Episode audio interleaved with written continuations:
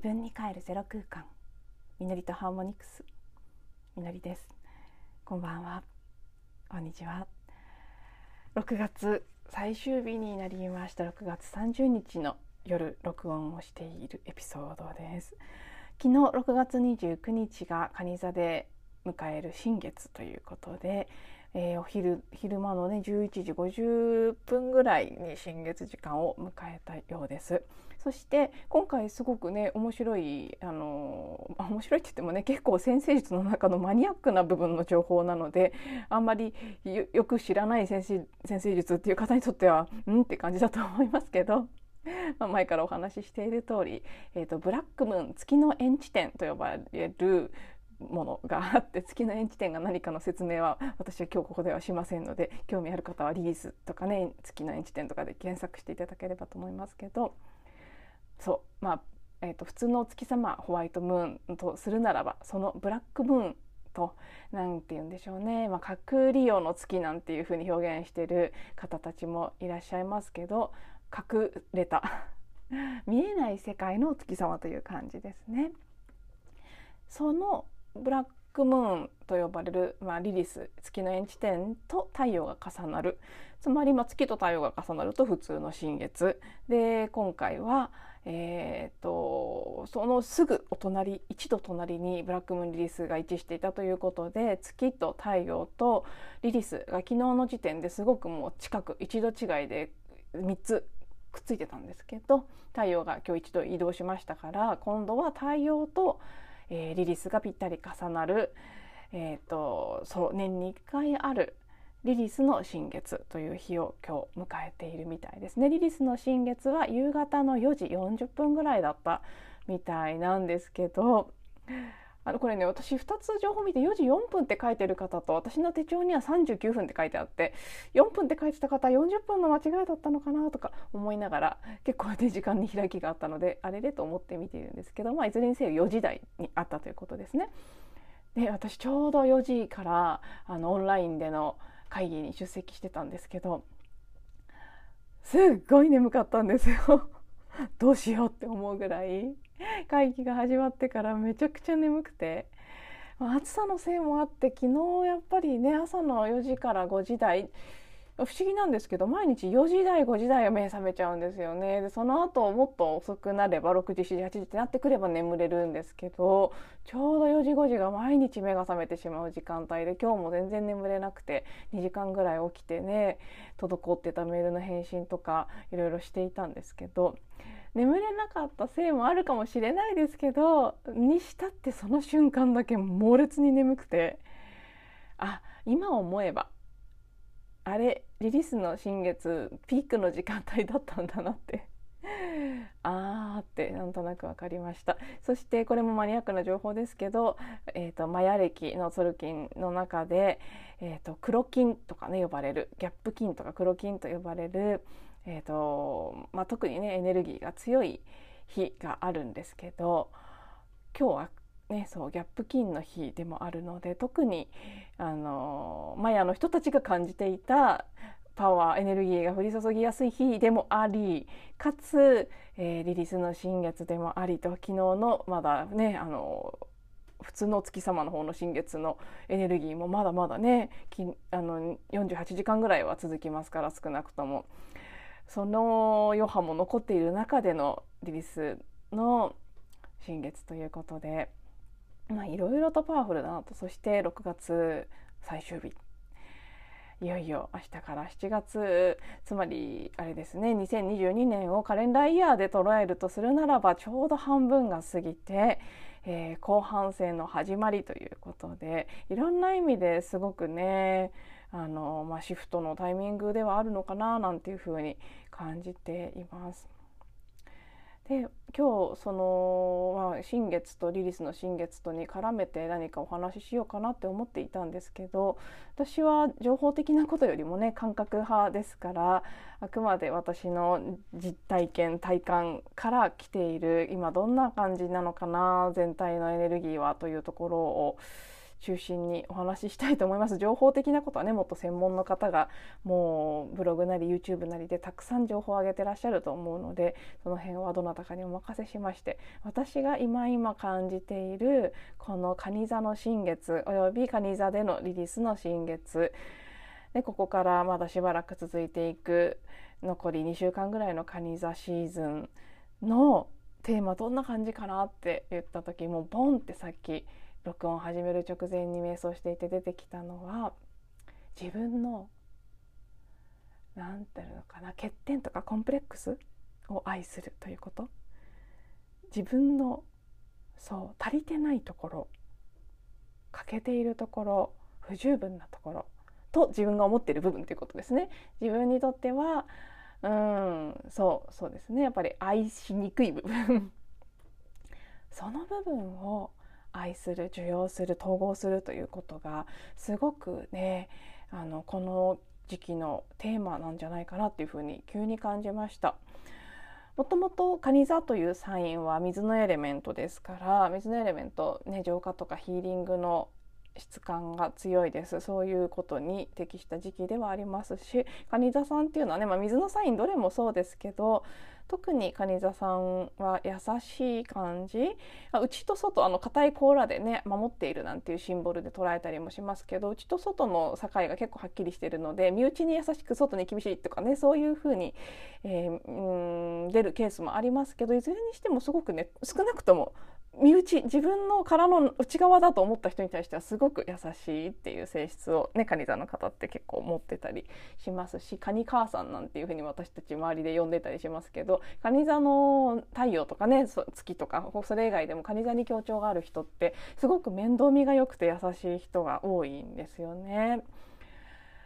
うん、私もね、身近に蟹座の方って結構少ないんですけど、なんだかんだ言ってでもやっぱり、うん、少ない中でも知ってる人たちはみんなすごい本当に面倒見が良くて優しいなというふうに実際思います。特に男性の知り合いで蟹座の人たちね、すごいですね、あの豆さとか細やかさがああのすごい余談ですけど、私火星が蟹座にあって、あの女性にとって、えっと、火星がある場所が、まあ、相手のパートナーの男性としていいなんていう風に見る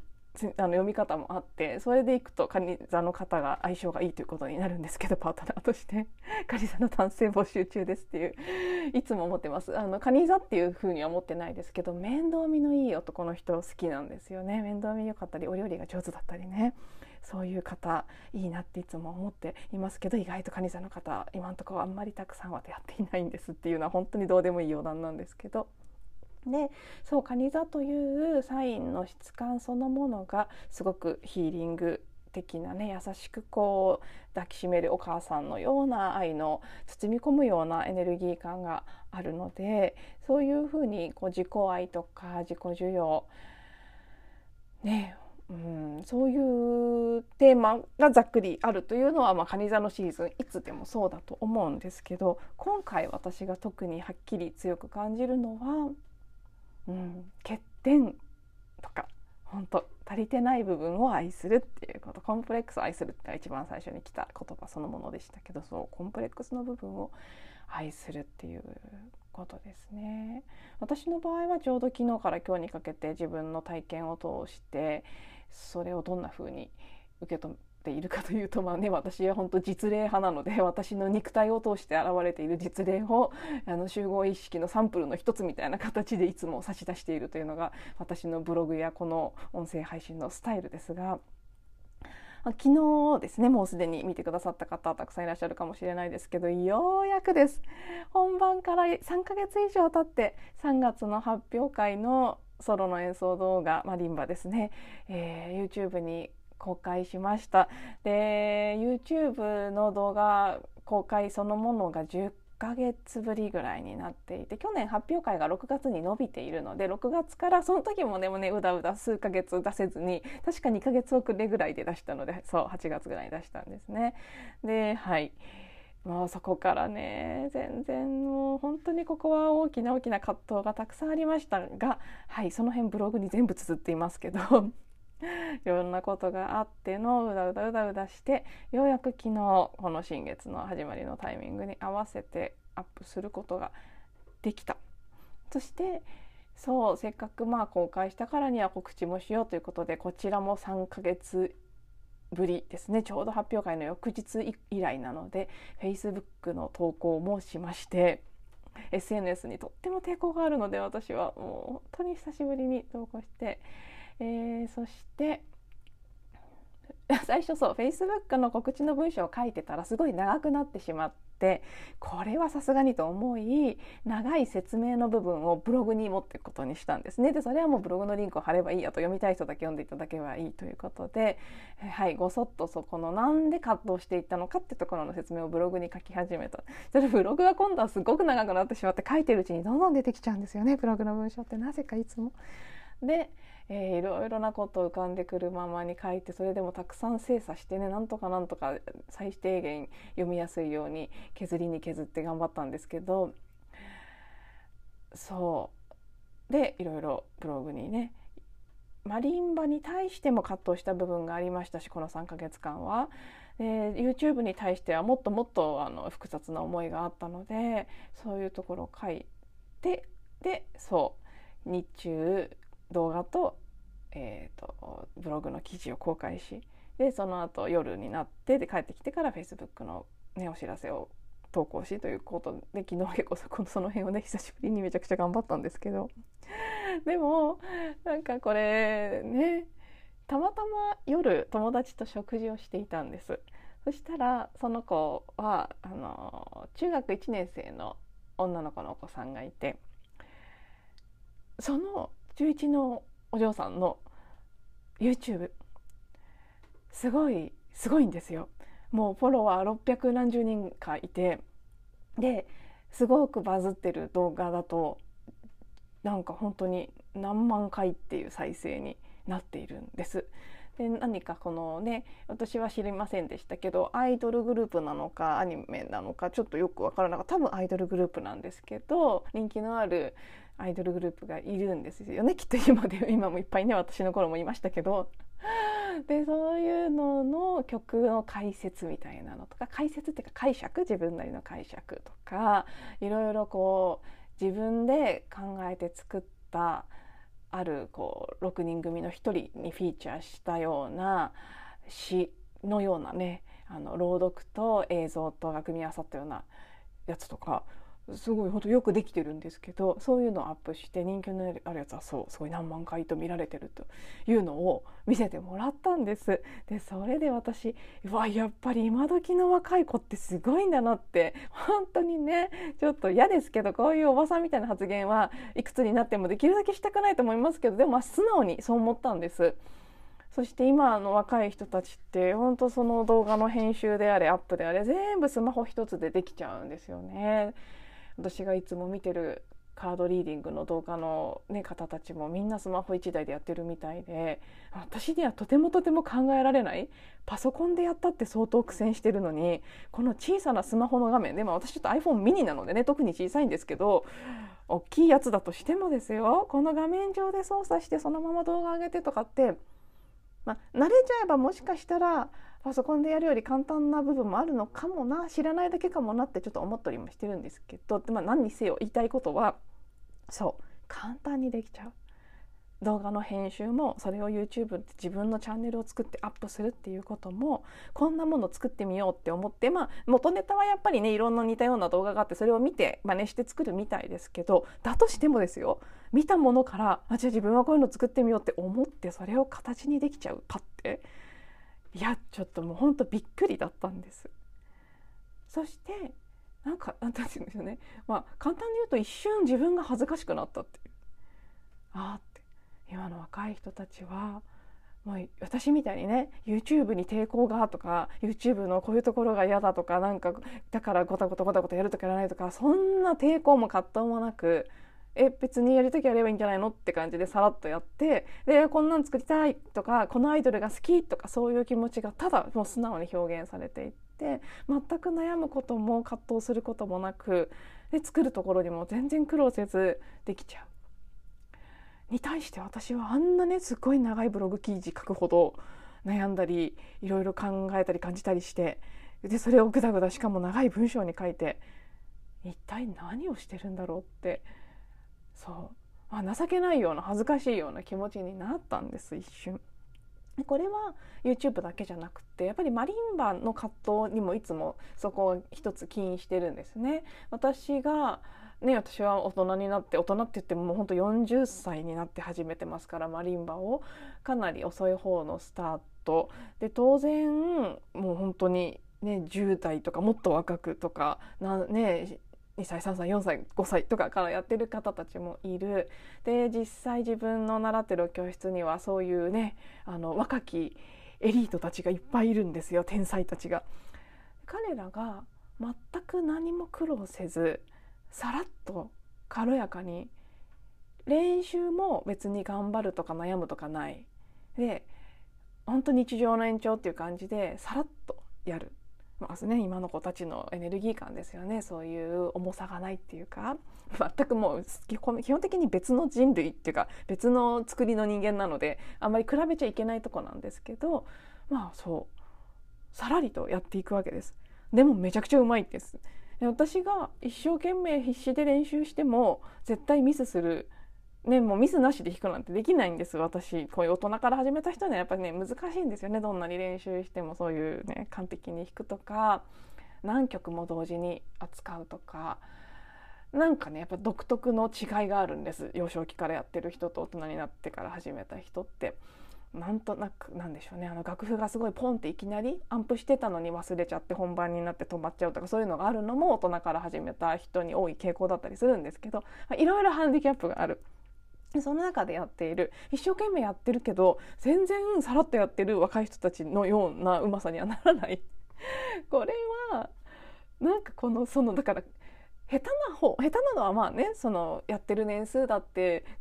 始めたタイミングだって全然違うから、下手なことそのものを比べるつもりはないですけど、なんかその苦しんでることが恥ずかしくなっちゃうっていうか、あんなさらっとやってあんなうまくって何にも悩まずやってる人たちがいるのに、なんかこんなジタバタして、な、なん、なんなんだこのね、こう本当に泣いたり苦しんだりみたいなことをいつもしてる私は、などんだけ重いんだ存在としてとかそういうところにまたダメ出しが始まっちゃうっていうか、まあもうね、だいぶ笑いな、笑いながら言えてますから、もう本当そういう意味では私も随分軽くなったんだと思うんですけど、やばいなって思うんですよ、そういう新人類の方たちとね、照らし合わせて自分を見ると。だけど、まあ、昨日一瞬それでへこんで、瞬、瞬間的にちょっとへこんで、お友達のね、お子さんの YouTube 見せてもらって、私あんなに悩んでじゅっかげつ悩んでやっと出したのに、そんな軽々出してどんどんで普通にできちゃうんだ、そんなのどんだけの人がやってんだろうとか思ったら、ほんとバカバカしくなってきちゃって。でもそう、まあ、友達もね、私がそのそういうことを言ったら、いやでも私はみのりちゃんのその悩んだりいろいろ考えたりしたその話を聞きたい、それすごいなんか役に立つみたいなことを言ってくれて、励ましてくれたし、実際ね、きっとまあ私みたいに葛藤する方もいるし、どこかしらこうこのジタバタする体験とか不自由な部分も含めて、それがあるから語れることとか、それがあるから表現できるものとかっていうのがあるっていうのは、多分そうなんだろうなと思うんです。これからね、もっとほんとじゅうねんにじゅうねんって経っていったら、今時の若い子たちがみんなこう成人したり、もっとこう社会人になったりしていって、世の中の中心がその世代の方たちになったら、もう私のエピソードにニーズはなくなってくるかもしれないですけど、今はまだ少なくともそのね、こうまあ、一見重たいような感じのドタバタドタバタ悩んだり苦しんだりしているものから勇気をもらったり、何か参考になったりっていう人がいるのかもしれないし、どうも私はさらっとなんかやって別に何の抵抗もなくできちゃいましたってやる係ではなく、生々しい失敗談とか苦労話とか、なんかまあ勝手に悩んでるだけなことが多いんですけど、私の悩みとか苦労っていうのはそういうのを話す役なんだろうなって。で、そこら辺のうーん引っ込み思案だったり臆病だったり心配性だったりも書いたら書いたでね、ブログにちょっとこう YouTube ディスり気味の内容書いちゃったので、すごいなんか、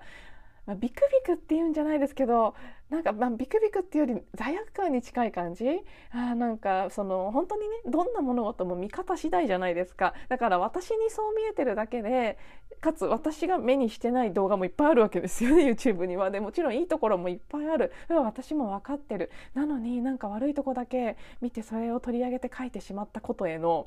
なんか後ろめたさみたいなものとか、申し訳なさとか、そういうのにも胸を痛めてしまう、その繊細さとか、まあ、よく言えば優しさなのか、なんかね、あのついこういろいろあっちもこっちも気遣っちゃうところ、それは自分にとってとても不自由だし、それによって動きづらくなってる。だから大胆なチャレンジがなかなかできなかったり、まあ、能力以上か以下かっていうと、どっちかっていうといつも能力以下のことしか選択できない、そういう、まあ、自分のね考えすぎちゃったり、行動ができなかったり、くよくよしていたりする部分、そこにすごい光が当たったんですけど、昨日今日のふつかかんで。でも今回はそう割と楽に、ああしょうがないねって、その部分を愛そうって、それが私の魅力なんだよきっとって思えたんですよね。まあ、多分ね、あのそういうのって自分では思わないじゃないですか。人のことは、いやそこがいいんだよって思うけど、自分の欠点ってこれが自分の魅力だわってなかなか思えないですよね、人間って。なので私もそうなんですよね。人のは分かりますよ。で、多分本人が悩んでるんであろうこと、それってどれもすごい魅力なんですよね。欠点のように見える部分って本当に裏表で、コインの裏表でね、反対側にはギフト、才能が眠ってるっていうのがもうほぼ ひゃくパーセント 間違いないと私は思っているので、それはきっと自分もそうだからね、ダメだダメだとか、いけてないこんなところって思ってるところにほど才能の種が眠っているんじゃないかなとも思うし、まあ、そんなに深く考えずとも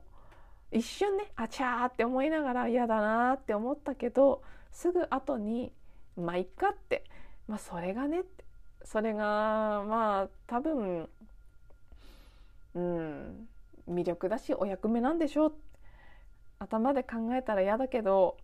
やれ、それ、そういうふうに作られて生まれてきたからその自分丸ごと受け入れよっていう風に、なんか自然と思えている昨日今日。半分そうがっかりもしつつの、そのがっかりごと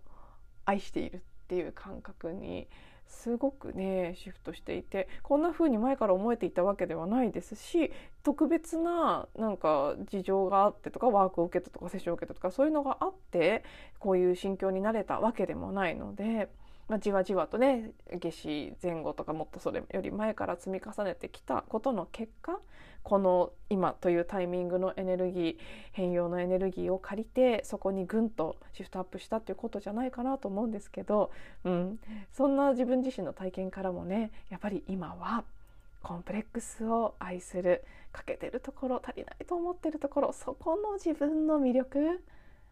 ね、パズルのピースで例えるならば、デコボコしている、出っ張ってるところやへっこんでるところって自分では欠点というふうに見てしまいがちなんですけど、そこがいいんだって、それを再認識する、本当にもう最終段階のような形で自分自身で抱きしめる、そういうのが、まあ、なんか今のテーマだというふうに私は感じていますが、皆さんいかがでしょうかね。今すでにそういうふうに似たような体験や気づきがある方も、この先まだしばらくシーズン続いていきますし、これが別にカニ座シーズンと関係していることなのかっていうのも私はね明確には分かりませんから、いつまでこのエネルギー感が続くのか分かりませんけれども、はい、そんな感じで皆様ももしそんな体験が起きていたら、ぜひぜひね、ご自分の全部を丸ごと愛するっていうこと、多分それに対してのすごいサポートが今来てると思うので、そこをやってみたら良いかもしれないなと、私はぜひやってみたいなというふうに思っています。では今日も最後まで聞いていただいてありがとうございます。また次のエピソードでお会いしましょう。